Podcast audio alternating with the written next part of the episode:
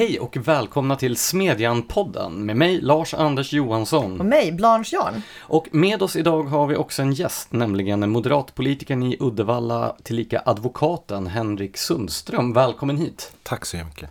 Du har alltså bilat hela vägen från Ljungskile idag för att medverka i vår podcast. Ja, jag har ingen segelbåt så tyvärr. Och detta är vi väldigt smickrade över. Inte att du inte har en segelbåt förstås, utan att du har tagit dig ända hit med bil. Mm. Har du räknat ut hur mycket bensinskatt du betalade för den här resan? Åh, nej, alldeles för mycket. Sånt ska man aldrig tänka på. Nej. Så vi brukar inleda med att ställa samma öppna fråga till alla våra gäster. Det blir som ett slags lackmustest som avslöjar jättemycket om deras personlighet. Nämligen, vem är du? Ja, den eviga frågan. Jag är fyrtiosex år, advokat, moderat politiker lokalt. Ja, det är väl det. Pappa, trebarnspappa, villapappa. Schysst sammanfattning. Blev du moderat för att du hade en villa eller skaffade du en villa för att du var moderat? Det var nog det senare. Så hur ser din politiska bana ut? Hur hamnade du där du är? Eller framförallt då, du har ju varit väldigt uppmärksammad för din Europavalskampanj. Mm, tack. Så hur har vägen fram dit sett ut? Ja, men jag har ju varit lokalpolitiker i Västra Götaland och som sån så får man ju ganska bra nätverk i Västra Götaland så, som ändå är ett rätt stort, tungt distrikt i, i landet. Och sen så har jag också varit ordförande för Moderaterna i Bohuslän, förbundsordförande under rätt många år innan förbundet gick i graven. Du har ju bott i både Göteborg och Uddevalla om jag förstår det rätt. Mm, det stämmer. Vilken stad upplevde du som sossigast? Åh, det är en svår fråga. Alltså, båda har ju ett rykte liksom. Ja, men Göteborg var en jättespännande stad när jag flyttade dit på nittiotalet. Det kan ha varit att man var ung också, men då var Göteborg väldigt framåt sådär. Det var spännande, det var svartklubbar och det fanns ju jazzscener och sådär. Och sen, sen har Göteborg blivit tråkigare och tråkigare ju längre tiden har gått. Sen du flyttade därifrån? Nej, det, alltså, Göteborg har fastnat i någon slags progressivitetsspiral så att man, det enda man ägnar sig åt egentligen politiskt, det är sådana här tramsfrågor som vattenposter där man ska kunna fylla på sin vattenflaska så där, kommunalt betalt och kamelfarmer och sådär. Ehm. Så här från en östkusthorisont så får man ju intrycket av att det enda de ägnar sig åt i Göteborg är att diskutera den här västlänken. Mm. Och så mutor. Ja, det, det är nog ett utifrån perspektiv så. Men visst, västlänken är en stor och het fråga. Vilket parti ligger dig närmast om hjärtat om du inte skulle vara med i Moderaterna? Var skulle du vara engagerad då? Tories i Storbritannien. Nice! Någon sprack upp här inne på, på redaktionen. Yep. Eh, angående Moderaterna i Göteborg då, stämmer det att alla har marinblå, dubbelknäppt klubbläser och röda byxor? Ja, hur visste du det? Nej, men jag har varit i Göteborg och sett, det var på den tiden de hade sitt kansli där på vad heter det? Avenyn ett. Mm.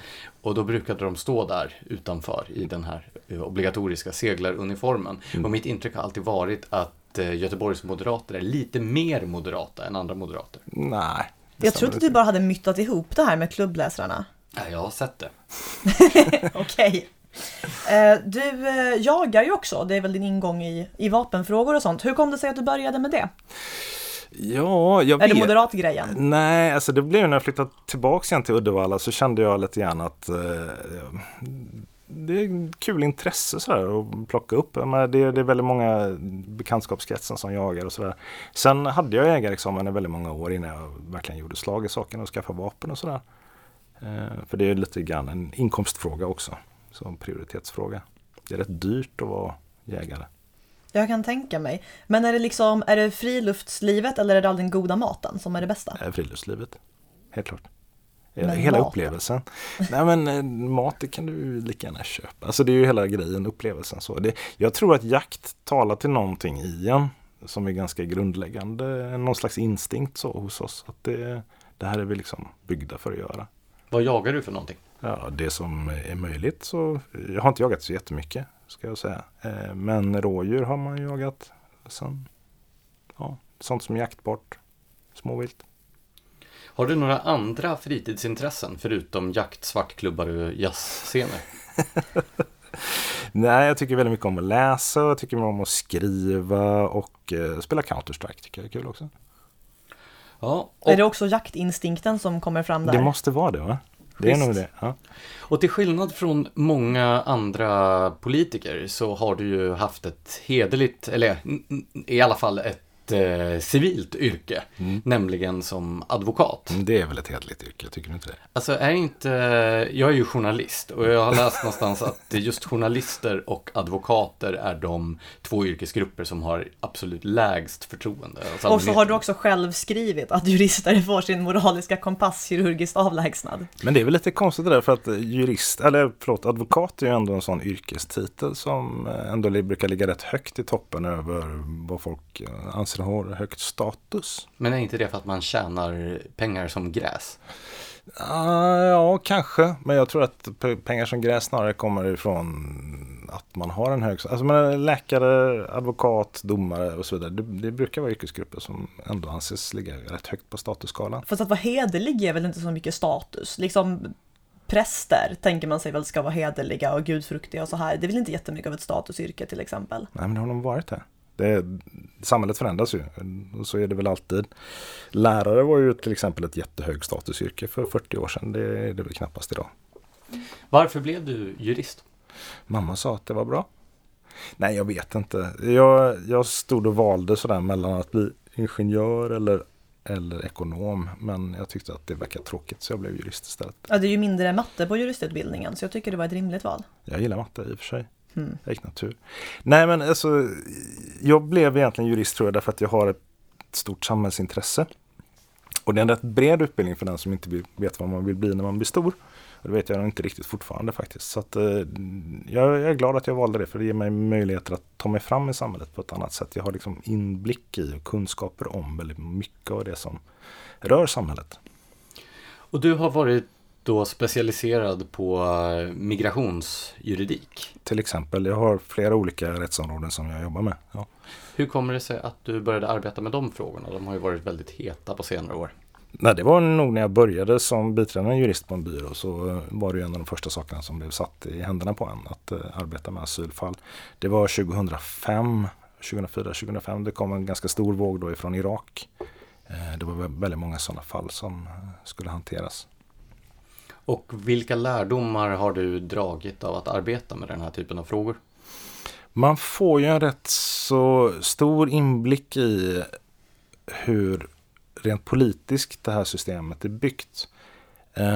Jag har fått uppfattningen att Migrationsverket till exempel är en väldigt politiskt känslig verksamhet. Den, man fattar beslut ganska mycket utifrån, uppfattar jag, så som att man tror att regeringen vill att man ska fatta beslut. Hur menar du då? Ja, att under en period så var det väldigt många som fick bifall, och nu under en period så har i princip alla fått avslag. En avslagsfabrik. Så alla är inte lika inför lagen i det här, på det här området? Lika inför lagen är man nog, men lagen, beteendet hos Migrationsverket förändras väldigt mycket över tid, uppfattar jag. Att man, man svänger. Under en viss period så uppfattar man att regeringen säger att man ska ge bifall, och under en viss period som har varit nu så uppfattar man att regeringen säger att man ska ge avslag, och det ger man avslag. Alltså mitt intryck är annars att det som lockas av att arbeta på Migrationsverket är ofta det som har ett engagemang i just migrationsfrågor, kanske ofta att liksom möjliggöra för fler att komma till Sverige. Men du menar alltså att det funkar ganska mycket som så här, kuggar i hjulen? Ja. Eller, vad oh ja. sa jag just? Kuggar i maskineriet? Jo, ja, men jag tror nog att det är så. Det finns säkert, det finns ju väldigt många individer som jobbar på en myndighet. Sen har ju Migrationsverket haft väldigt stor personalomsättning under några år. De som jobbar där idag är väldigt mångt och mycket inte alls samma som jobbade där för tio år sedan. Och de anpassar ju sin arbetsstyrka väldigt mycket efter hur många som kommer. Men visst, det finns säkert exempel på att det finns eldsjälar som jobbar där. Vi har ju sett på senare år, framförallt efter tjugohundrafemton, hur flera stycken såna här asylrättsjurister har blivit framträdande opinionsbildare och debattörer. Och Aftonbladet har väl till och med anställt en sådan som kolumnist på mm. sådana meriter. Mm. Hur ser du på att de har blivit någon slags rockstjärnor? Är det förenligt med då yrkesrollen? Ja, på ett sätt är det det. Men jag, jag tycker att som advokat är det väldigt viktigt att man håller isär den egna personen från den klient man arbetar med. Man är inte sin klient. Man företräder sin klients intressen. Men jag själv ska inte internalisera klientens intressen och sedan driva det som som någonting viktigt. Man, man har naturligtvis synpunkter på hur systemet är byggt. Men jag tycker inte att man ska ta med sig enskilda klienter och, och gå ut i, i det offentliga och säga att så här ska det vara därför att den här klientens intressen eh, gynnas av det.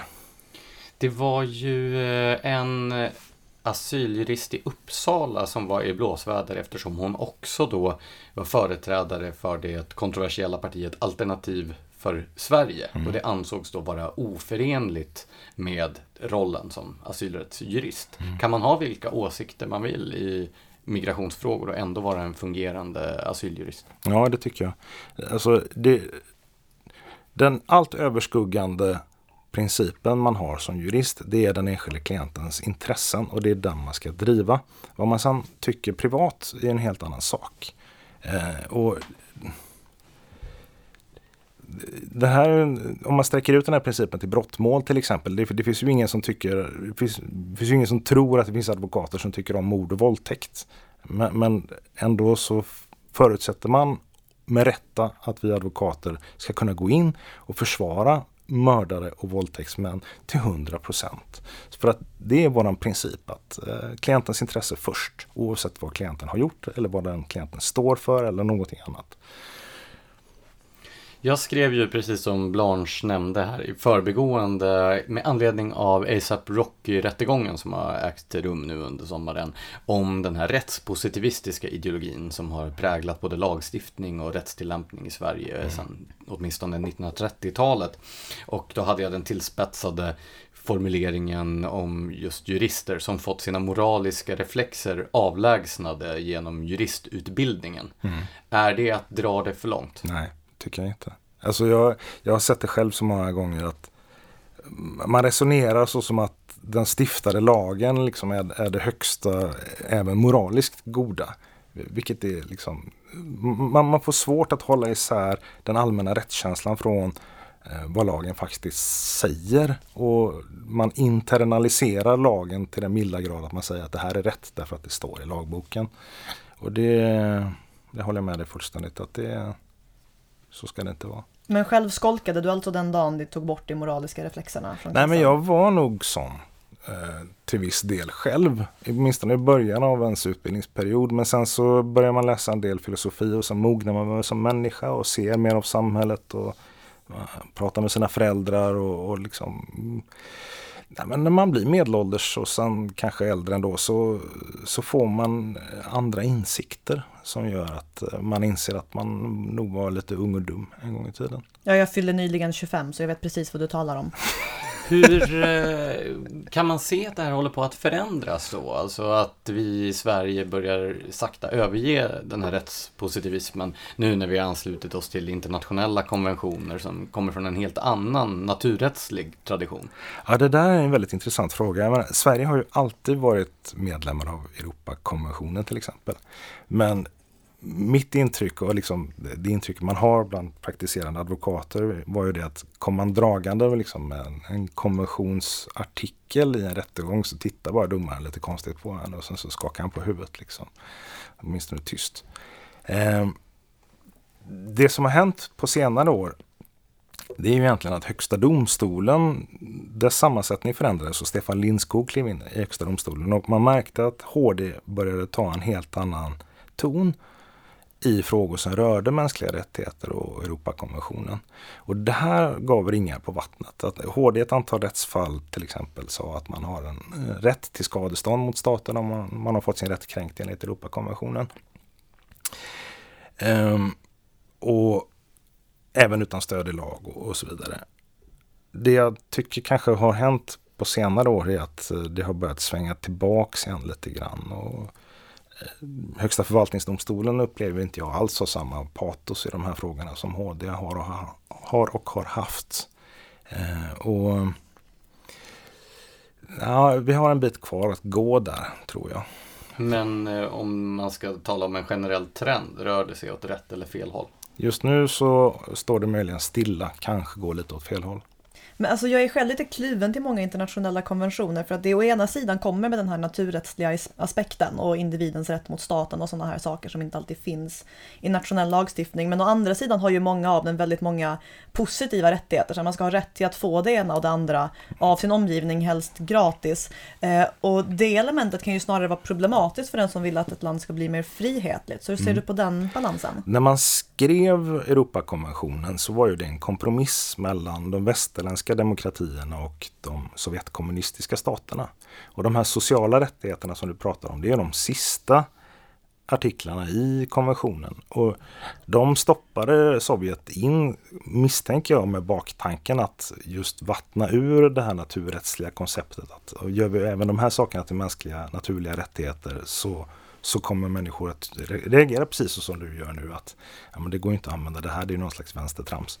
Men tittar man på de första, framförallt de första tio femton artiklarna, så är ju de uttryck för en allmän princip. De är inte någon skriven lag på så sätt, utan de är uttryck för allmänna rättsgrundsatser som vi i de västerländska demokratierna alltid ska bära med oss i individens relation till staten. Och, och det som egentligen är viktigare ur ett systemperspektiv, det är ju att du ska bygga ditt lands grundlag på ett sätt som gör att individerna blir immuna mot statens kränkningar. Det är ju det vi har misslyckats med i Sverige. Genom den grundlag som gäller idag från nittonhundrasjuttiofyra, så, som är liksom den mest rättspositivistiska grundlag som någonsin har skrivits och som ersatte en jättefin liberal grundlag från artonhundratalet. Där har man ju buntat samman alla de här institutionerna som ska finnas i en liberal demokrati. Att du har fristående domstolar som är skilda från den lagstiftande och exekutiva makten, som kan liksom vara individens värn mot staten. Det har vi ju tagit bort i Sverige. Från början fanns ju inte ens ett eget kapitel för domstolarna, utan de låg i samma kapitel som statsförvaltningen i övrigt.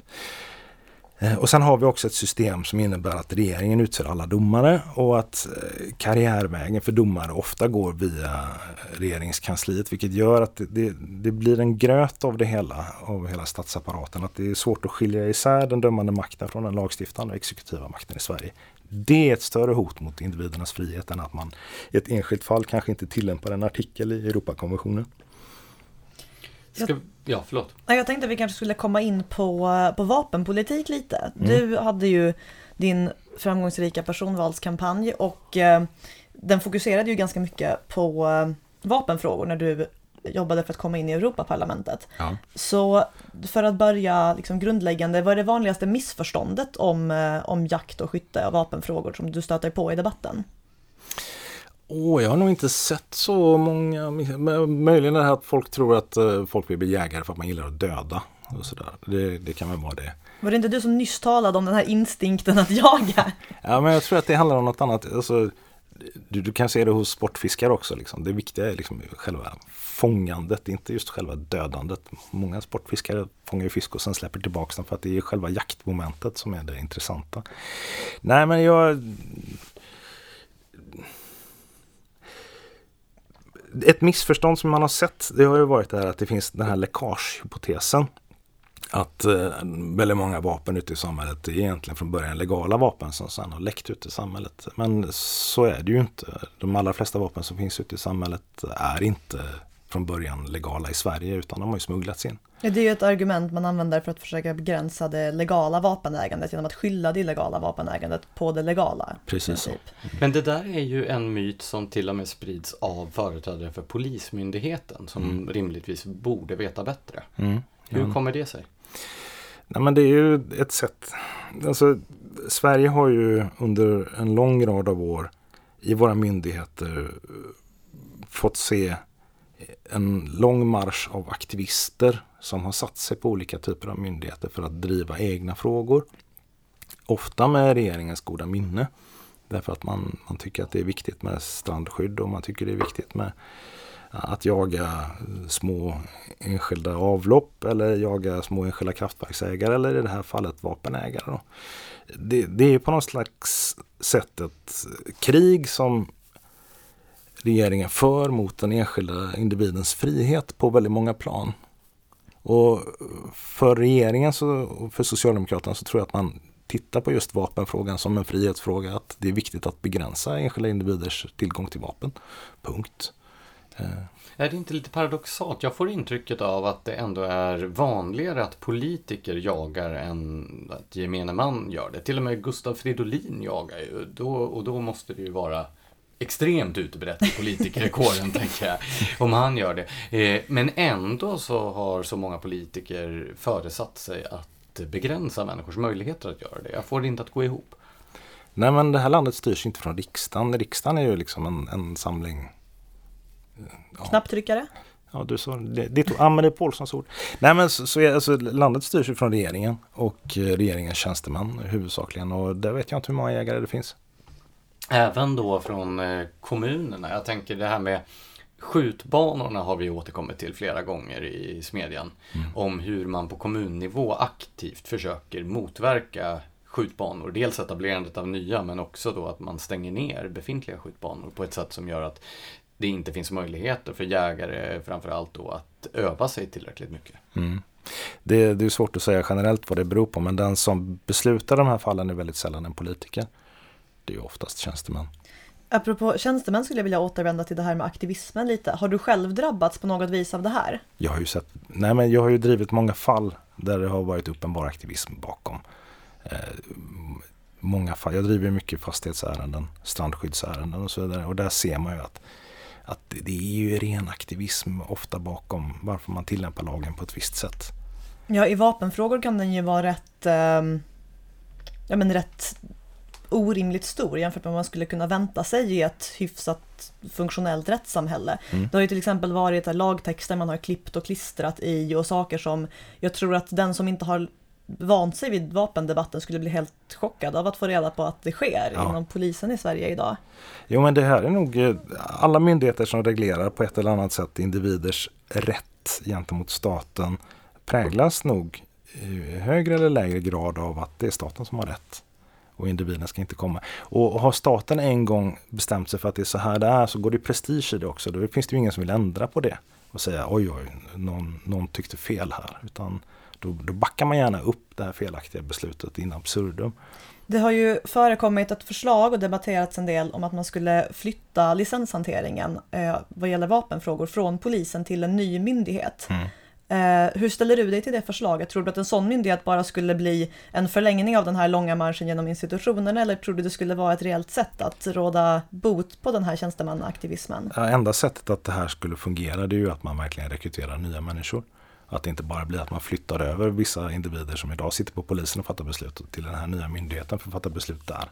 Utan man får ju rekrytera nya människor i så fall. Jag tolkar det som att du tycker att det finns lite av en risk att man skulle flytta över samma människor. Ja, vi har ju sett att det har fungerat i sådana fall när man har skapat nya myndigheter eller lagt ner myndigheter och flyttat över uppgifter att även personerna följer med. För de har ju kunskapen. Då är det ju viss mån naturligt då. Forskaren Erik Lackoma, som ju har debatterat vapenfrågor ganska flitigt och skrivit i Smedjan flera mm. gånger också, han har räknat på hur lång tid det borde ta att handlägga vapenlicenser med de resurser som polismyndigheten har avsatta för det. Mm. Och han har ju kommit fram till att det finns mer än tillräckligt med personal för att kunna handlägga eh, vapenlicenserna på väldigt kort tid. Mm. Och underförstått då att polisen medvetet obstruerar och lägger då de här licensansökningarna på hög. Finns det fog för att misstänka detta? Och vad skulle i så fall motivet vara? Alltså det är svårt att säga. Jag, är det hans uträkning så, så stämmer säkert den. När jag har ansökt om vapenlicens har det gått väldigt fort och väldigt smidigt. Så det är nog också väldigt stor skillnad på beroende på var du är i landet och vilken del av polisen och vad det är för sorts vapen som handläggs och så vidare. Men långa handläggningstider är generellt sett ett stort problem. Sen tror jag att man i viss mån kanske kan underskatta hur mycket tid som egentligen finns över för varje handläggare att göra saker. Men gå in på en svensk myndighet och titta hur mycket tid som egentligen läggs ner på produktivt arbete och mycket som går i möten. Liksom. Så. Vill du att svensk vapenlagstiftning ska förändras på något konkret sätt förutom att eventuellt upprätta en licensmyndighet med nya anställda och sådana saker? Finns det något mer du skulle vilja se förändrat? Jag tror nog att man skulle, ja, alltså, det, det finns ju en lång lista egentligen på vad man skulle behöva göra, men eh, vapengarderober till exempel, jag tror att det är ju onödigt att begränsa dem så som de är idag. För den icke insatta lyssnaren kan vi här påpeka att vapengarderoben är det antal vapen man så att säga per automatik får ha utan att behöva göra speciella ansökningar. Precis. Jag tror till exempel också att man nu är mycket på väg fram och, när det gäller licensfrihet för dämpare till exempel. Men det, jag kan inte säga rent konkret att dittan dattan behövs. Det, det finns en, en ganska skarp, finns skarpa lagförslag som säger vad man egentligen borde börja. Jag tycker det är mer intressant att diskutera vapenfrågan ur ett principiellt perspektiv och se um, vad är egentligen individens relation till staten och hur kommer vapenfrågan in i den? Jag gjorde ju ett försök att göra det när jag skrev en text, det var ett tag sedan nu, men om att man bör få bära vapen i självförsvarssyfte och inte bara för att jaga, samla vapen eller ägna sig åt sportskytte. Och det provocerade folk någonting oerhört. Tror du det finns ett utrymme för en diskussion om att inkludera vapenfrågan i diskussionen om individens makt och statens makt här i Sverige? Ja, men så långt som att bära vapen i självförsvar, där går nog ändå någon slags gräns. Jag menar, det, det,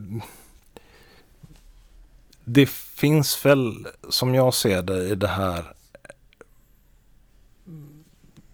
problem i att landet håller på att bli någon slags Brasilien. Att människor inte längre kan röra sig fritt på samma sätt som man gjorde för tjugo år sedan. Människor, människors rädsla för att bli utsatta för våld är högre och högre. Ehm, och det kan ju finnas motiv där då. Men jag tror att det, det här perspektivet är viktigare att man satsar på att staten verkligen fungerar. Att man ska kunna känna sig trygg utan att bära vapen. Men visst, alltså, principiellt så är det en diskussion som är viktig att, att kanske lyfta ibland. Men jag tror att det skulle skymma en del av det här grundläggande problemet som vi ser idag med att staten och individen på den nivå vi ser nu är tiltad till statens fördel för mycket. Ska vapenlagstiftningen vara harmoniserad över hela E U? Eller varför överhuvudtaget finns det ett vapendirektiv på E U-nivå? Det är också en intressant fråga. Där har ju kommissionen egentligen med någon slags skohorn knött in vapenfrågan och tagit sig själv rätten att reglera vapenfrågor. Det finns ju ett par länder som har eh, fört en, en talan om den saken i E U-domstolen. Den är inte avgjord än. Eh, om kommissionen verkligen har rätt att reglera vapenfrågor. Jag tycker att kommissionen inte har den rätten, men man har ansett sig att det faller in under den fria rörligheten. Egentligen är det ju helt orimligt. Varför ska E U reglera vapenlagstiftning? Hur tycker du att ditt eget parti hanterade frågan om vapendirektivet när det var uppe på E U-nivå? Det där är ju en fråga med när, när man säger när man frågar de som var inblandade så säger de det att hade vi inte gjort det så hade det blivit ännu värre.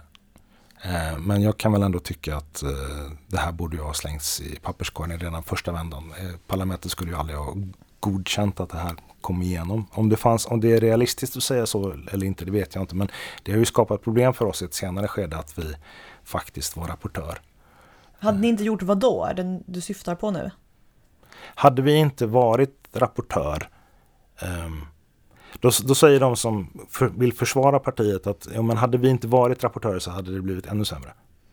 Vi gjorde mycket för att se till att det blev ändå relativt bra. Och rapportören är alltså ledande i att producera kommission, nej förlåt, eh, parlamentets Ja, parlamentets, för, precis. Ja. Och det var väl Anna-Maria Corazza Bildt som var det då. Eh, samtidigt så har vi problem idag då, där vi har tappat väldigt mycket trovärdighet som parti i den här frågan. Eh, där människor menar att vi, vi har gått eh, vapenbegränsarnas ärenden i det här fallet och kanske till och med haft en egen sån uppfattning. Ja, alltså jag intervjuade ju Anna-Maria Corazza Bildt i samband med att vapendirektivet röstades igenom eller just inför. Eh, och då tog jag upp det här att det vapendirektivet som till slut röstades igenom gav olika medlemsstater i E U möjlighet att införa strängare begränsningar. Det är som en öppning att göra det, för att när man ändå ska harmonisera med E U så kan man passa på att skohorna in lite mer lagstiftning. Eh, och då sa hon att det inte, det inte är en rimlig invändning mot ett E U-direktiv. man ska, att man inte behöver tänka det steget, utan det viktiga är att det funkar på E U-nivå och sen får länderna själva ta sitt eget ansvar för att göra saker på bästa sätt. Tycker du att, att det är en rimlig hållning, eller tycker du att E U-lagstiftning ska ha i åtanke the worst case scenario för hur medlemsländerna implementerar saker? Det blir lite av en kvasi diskussion. Jag, jag, jag kan tycka att alltså, det här är inte en fråga som har på E U-nivå att göra överhuvudtaget. Jag kan tänka mig vapenpassen som fråga som möjligen kan finnas på en E U-nivå. Men att man överhuvudtaget diskuterar vapenlagstiftning på en E U-nivå, det, vad är det för nanny state som man försöker bygga egentligen? Det var ju en smått surrealistisk upplevelse för vår del under den där perioden när, när vi precis hade återlanserat Smedjan inför eh, omröstningen i Europaparlamentet, och Blanche skrev ett antal större artiklar om det här. Just diskrepansen mellan moderata företrädares reaktioner, både när vi höll på och arbetade med de här texterna och när de väl hade publicerats, och då det, den, de stämningar som rådde i till exempel Facebookgrupper för jägare och sportskyttar ute på nätet, där moderata företrädare tyckte att nej, men det här är ingen viktig fråga, det här kan vi liksom, det här borde man inte skriva om överhuvudtaget, samtidigt som människor då ute i stugorna, som det heter, var rasande över detta. Det känns som att det tog ganska lång tid innan Moderaterna som parti fattade sprängkraften i sakfrågan. Mm. Jo, men är inte det ganska talande egentligen? Jag, jag förstår inte riktigt vad det är man är rädd för. Alltså, ofta så försöker man ju anpassa sitt budskap så att det liksom ska, ska passa vad medierna och proffstyckare tycker. Liksom. Och gärna få en liten dunk på ryggen av någon ledande feminist och sådär. Vad, vad, vad är problemet med att gå ut och liksom lyssna efter vad, är det, vad folk tycker egentligen? Och, och så driva det. Då är man ju en populist. Ja, eller folkföreträdare. Den enas populist, den andras folkföreträdare. Det är det fulaste man kan vara i Sverige. Men det känns som att det blir någon slags ekokammare här i Stockholm, liksom, där politiker hela tiden tittar på media för att liksom fundera, vad är det jag vill driva för någonting, eller vad är det som fungerar att driva? Och det är bara sånt som media godkänner att politikerna driver som politikerna driver. Och finns det inte i Stockholms media så finns inte frågan överhuvudtaget. Det är, det är så främmande. Jag, blir så, jag tycker det är så konstigt. Men är det specifikt Stockholmsrelaterat? Nej, det är väl alla stora medieredaktioner. Men de flesta stora medieredaktioner finns ju i Stockholm. Så det är, och det är ju här politikerna sitter också. Finns det ett element av höger-vänster i vapenfrågan? För jag tänker att när jag jämför svensk vapenkultur, som ju är folklig, mm. med vapenkultur i till exempel Storbritannien, där det är en sån här snobbgrej att ta på sig sin bästa tweed-kostym och ge sig ut och jaga... Ja, jag tappar ordet med det här fågeln mm. när man skjuter, du vet. Fasan. Fasan, tack. Um, vad tänkte jag komma till? Jo, alltså... Jag har, fått, jag har intrycket av att vissa personer som inte är så intresserade av frågorna har en lite motsvarande bild av att så är det någonting borgerligt att jaga, och det finns med i kulturen. Det stämmer det på något vis, och går det att se, det speglas i politiken, är det att högerpartier tenderar att vara mer positiva till vapenägande? Alltså jag, det där tror jag kickar in en annan fråga som rör det, det djupa folkförakt som ändå jag upplever att många eliter, om man får säga så, ändå känner. Och det här ordet populist också liksom kommer in i det där. Jag, jag tror inte att det finns någon seriös journalist eller någon riksdagspolitiker eller så vidare som skulle kunna tänka sig att bo en... par veckor i en husvagn på en camping i Sverige. Det finns liksom inte. Utan det, det finns där ute, så finns det liksom ett helt annat Sverige än vad väldigt många av de som ändå anses vara folkföreträdare, antingen journalister eller politiker. De, man ser ner på det här Sverige. Det, det finns inte, man vill inte befatta sig med det. Och där någonstans tror jag vapenfrågan ligger också. Att det är någon bonnig jävla skitfråga som man liksom, ja ja Det, det rör inte oss. Nu gör vi något annat. Ja, alltså min fördom var ju länge att man inte ägnar sig åt skytte i städer alls. Mm. Utan att det är bara någonting man gör, jag menar, ute på landet. Men sen när jag har flyttat hit till Stockholm, jag har insett att det finns ju en hel del stockholmare också som, som ägnar sig åt skytte. Alltså i alla fall på skjutbanor. Mm. Är det då, tänker du, en förändring som håller på att bli... Alltså håller det på att bli mindre och mindre av sånt i takt med att Stockholm blir mer och mer elitistiskt, eller håller det på att röra sig åt andra hållet? Jag tror att det håller på att röra sig åt andra hållet. Jag tror fortfarande är det ganska liten minoritet eh, av typ Stockholms eliter som ägnar sig åt skytte. I vart fall åt jakt. Men den håller på att växa väldigt mycket. Och den här frågan håller på att bli större och större. Vilket även är problematiskt med tanke på att det är just i Stockholm som skjutbanorna blir färre och färre. Ja, alltså det där har jag tänkt på. Vi har ju diskuterat ett antal problem nu som jägare och sportskyttar har. Alltså allt från aktivistiska tjänstemän till handläggningstider för licenser till ja, vapendirektivet och sån här bristen på skjutbanor. Vad är det egentligen som i jägarkretsar uppfattas som det allvarligaste problemet just nu? Vad är det man stör sig mest på? Det man nog är räddast för är att det ska komma fler och fler skärpningar. Och det tror jag finns en viss fog för det. E U-kommissionen sa ju i samma med att man la det här direktivet att det här, det här är bara liksom en, en början. Vi kommer att återkomma med, med värre saker. Eh, och jag tror att man, man ser framför sig en, en gradvis skärpning av all vapenlagstiftning. Och det, det är det man måste hindra. Jo, eh, en intressant sak med vapenfrågan det är att ju liberalare ståndpunkter man har i den frågan desto mer konservativ blir man anklagad för att vara, framförallt av personer som etiketterar sig själva som liberaler. Mm. Det här har jag inte riktigt fått att gå ihop. Att vapenliberalism är plötsligt konservativt. Är det något du känner igen? Nej, men alltså, he- hela den här svenska skalan liberal-konservativ är ju helt av kartan ur ett internationellt perspektiv. Så att eh, visst, jag, jag vet inte. Jag, jag, jag kan tycka att det här är en, återigen en sån här fråga där man kanske i många fall har tappat kompassen. Man, man, liksom, man funderar inte så mycket i, i, i banan individ kontra stat, utan man, man tittar på oh, vapenlagstiftning och så ska vi hantera det, och så, så har man en väldigt liten karta när man gör det. Och så har man statens perspektiv när man tittar på den här kartan.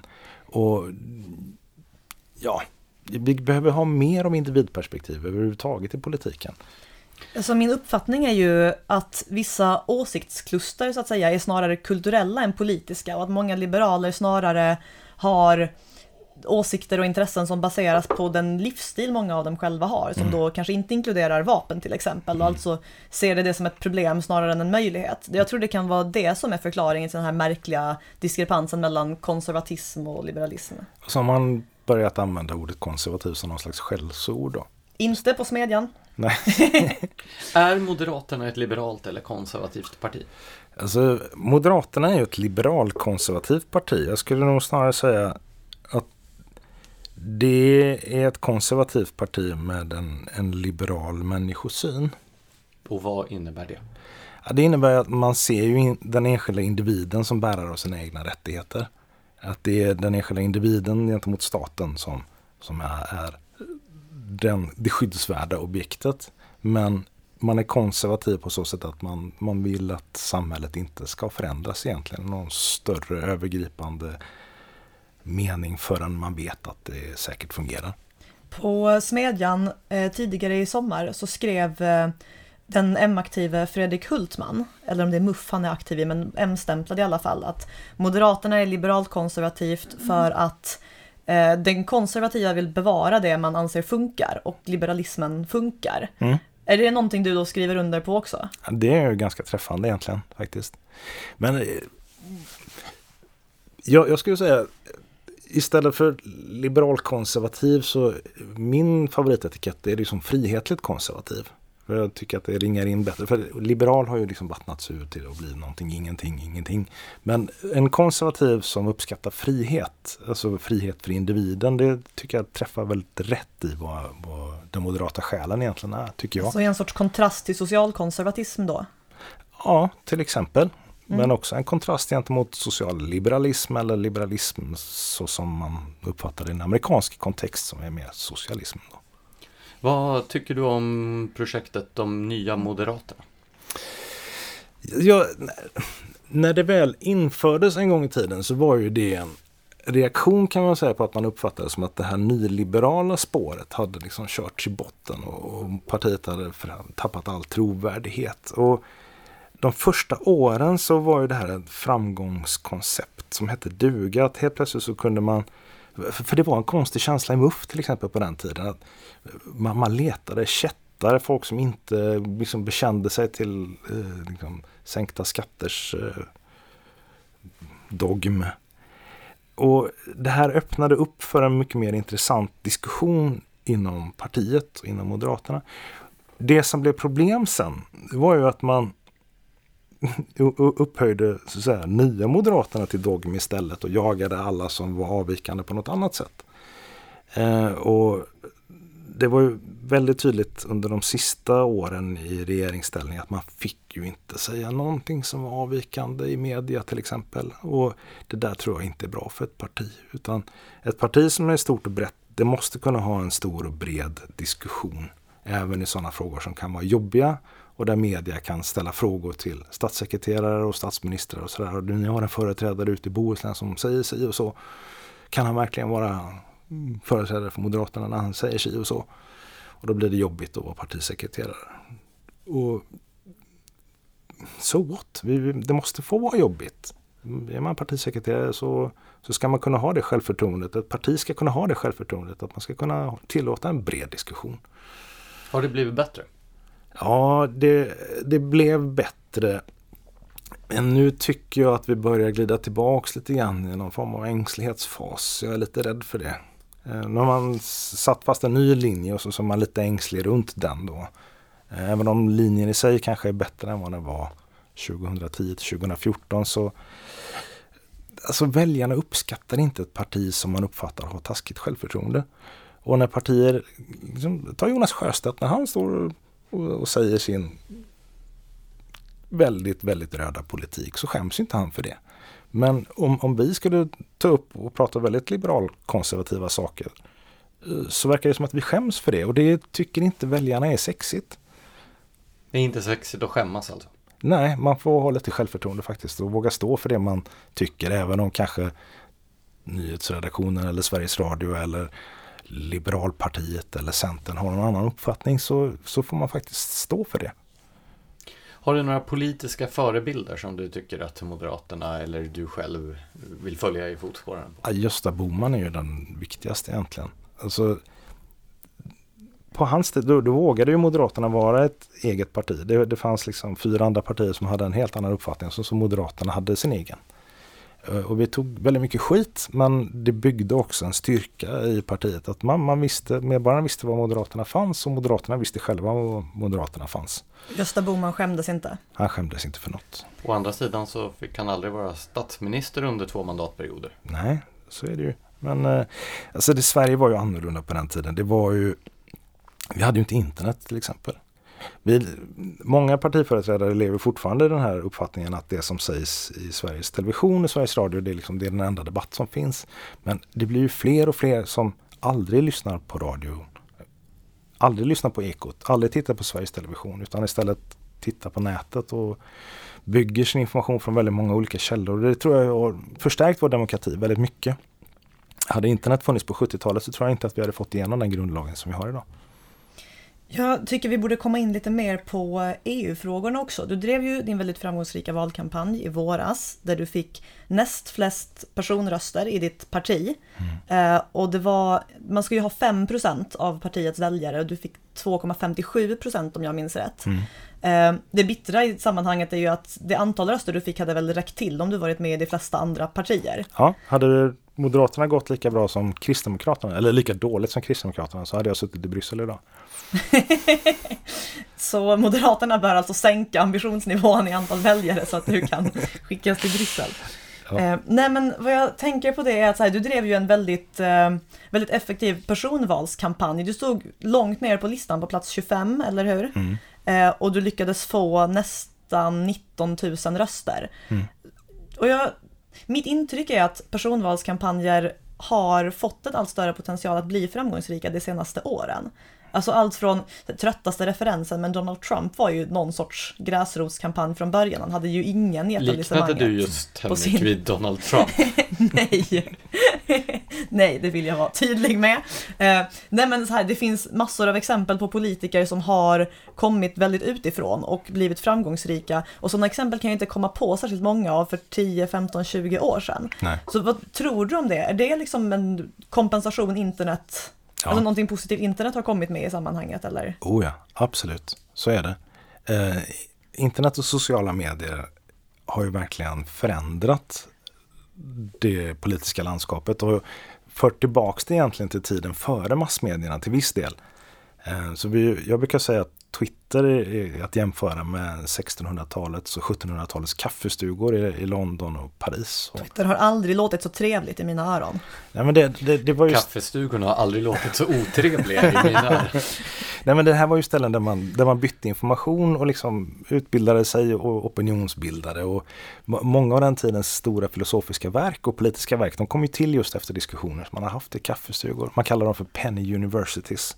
Alltså det, det var en, en, en stor disseminering av kunskap som, som skedde där. Och det har liksom flyttat in på internet idag.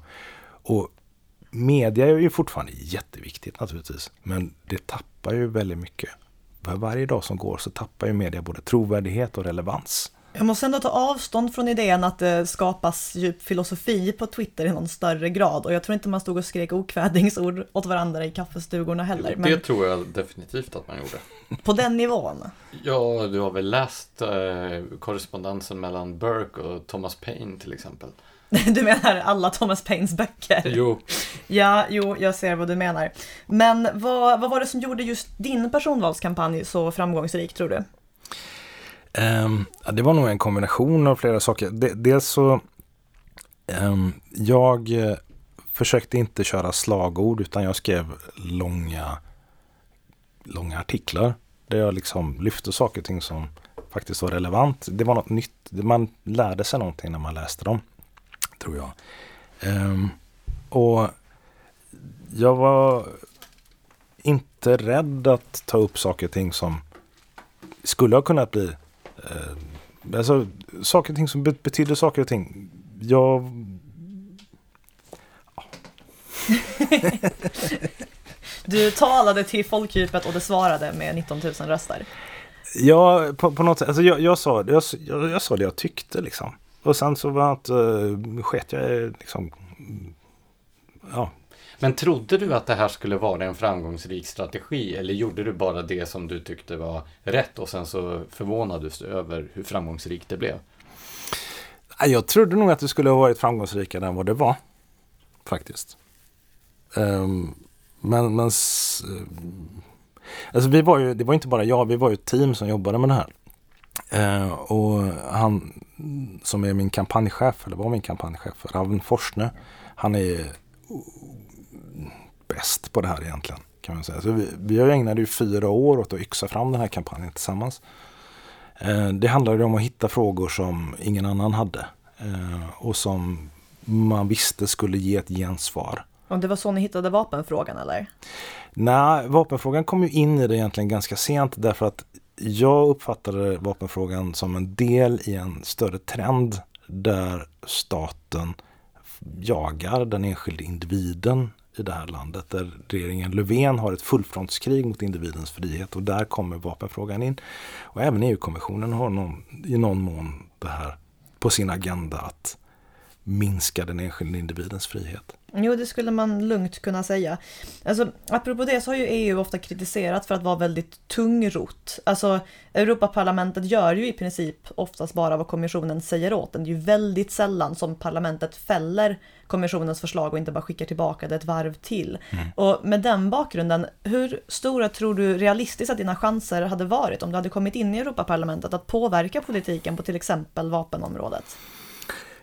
Ja, alltså jag tror att de hade varit större än vad folk kanske tror. Så jag, det, det är svårt att mäta, därför att det som man gör som Europaparlamentariker, det är ju bygga nätverk och sen agera inom dem. Eh, och man vet inte, det, det, det, det är väldigt svårt att veta om den här stavelsen eller den här meningen eller den här paragrafen är flyttad eller ändrad och så vidare på grund av det här eller det här. Men om, om vi tar... Eh, Copyright-direktivet som ett exempel, där vet vi ju att den, den första version som gick fram eh, som skrevs av en holländsk parlamentariker. Den holländsk parlamentariker var eh, rapportör. Eh, det var väldigt mycket bättre än när den här personen avgick och sen ersattes av en tysk.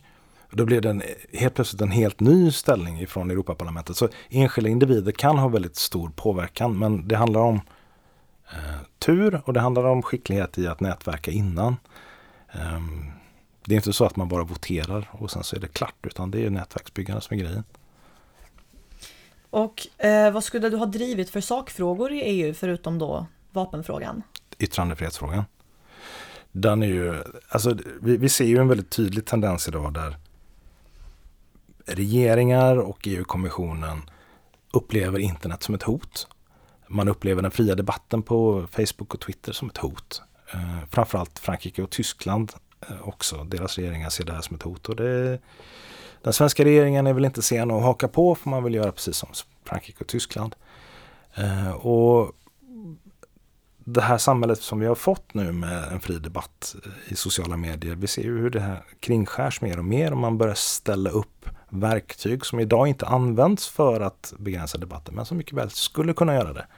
Och vi har inga konstitutionella skydd för den enskilda individens frihet att yttra sig på nätet. Och det här är en jätteviktig fråga.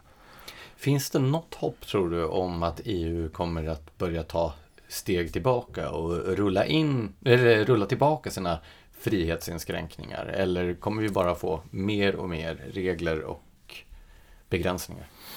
Jag tror tyvärr det senare, och det kommer att leda till att fler länder väljer att göra som Storbritannien och hoppa av. Därför att om, om valet är att hela tiden bli kvar i en union som rör sig mer, inte i totalitär, inte, inte blir totalitärt, men rör sig i en riktning som är mer och mer totalitär, Då, då har ju folk till slut inget alternativ än att se till att det egna landet lämnar. Och det är en utveckling som jag är jätteledsen för och som jag hoppas inte blir av. I vilka länder tror du risken eller möjligheten, beroende på varifrån man kommer, för att det skulle ske störst? Alltså för att landet ska lämna unionen? Så som det är nu så tror jag det är Italien, men också en del östländer. Tjeckien till exempel, Tjeckien, Slovakien, Polen kanske. Du nämnde ju Brexit här. Vad, hur tror du att unionen kommer att påverkas av att Storbritannien lämnar, och vilken betydelse tror du att Boris Johnson kommer att ha nu för utträdesprocessen? Jag tror att Boris Johnson har investerat väldigt mycket i att eh, antingen ett nytt avtal eller eh, en hård Brexit, och det tror jag kommer att sluta i en hård Brexit, jag är rädd för. Eh, det är Storbritannien förberedda på på ett helt annat sätt än vad E U är. Vilket innebär att det kommer att innebära en ekonomisk chock som är större för E U tjugosju än vad den kommer att bli upplevas som bland medborgarna i Storbritannien. Här skiljer ju det ut dig från många svenska debattörer som menar att Storbritannien skjuter sig själva i foten och de förstår inte vad de gör och så vidare. Hur kommer det sig att så många i just Sverige verkar övertygade om att britterna begår ett misstag? Alltså de, de begår nog ett misstag, men de är medvetna om vilket pris som kommer att följa av det. Eh, vi är inte det. Ändå så håller vi kvar vid en slags eh, hård förhandlingsposition gentemot Storbritannien, vilket jag har flaggat för länge att det borde vi överge. Vi borde verkligen försöka hitta ett samförstånd med Storbritannien som inte innebär att man upplåter Nordirland, Nordirland som en slags koloni åt E U. För det är där skon klämmer. Ja, alltså om jag har uppfattat saken rätt så har ju Storbritannien redan lite av ett mer distanserat förhållande till resten av E U än till exempel Sverige har. Mm. Alltså det är väl det som har bland, det högsta, bland den högsta andelen av sin handel med länder utanför E U till exempel. Mm. Vi kanske helt enkelt eh, bara utgår från vår egen situation och tänker hur det skulle vara om Sverige lämnade, och sen så applicerar vi det rakt av på Storbritannien. Mm. Eller så tänker man inte, utan bara säger det som man har hört. Det skulle kunna vara så också. Mm. Så, vi måste snart börja avrunda den här poddinspelningen, men eh, om du ska säga någonting om framtiden då, kommer du att kandidera till Europaparlamentet igen nästa gång det eh, är dags, eller siktar du på riksdagen, eller har du några andra politiska ambitioner? Ja, det är långt kvar till både riksdagsval och E U-val nästa gång. Vi får se om jag blir nominerad för det första. Nej, men jag skulle väl tycka det vore intressant att hamna i Bryssel. Det hade jag ju bespetsat mig på att göra. Så jag kommer, om jag får chansen, definitivt försöka en gång till. Ehm, riksdagen, ja, det kan jag tänka mig. Ehm, nu är det lite svårt, som jag, just nu har jag små barn och sånt hemma. Det är lite svårare att äh, veckopendla än, än vad det är att ta med sig hela familjen och flytta någonstans då.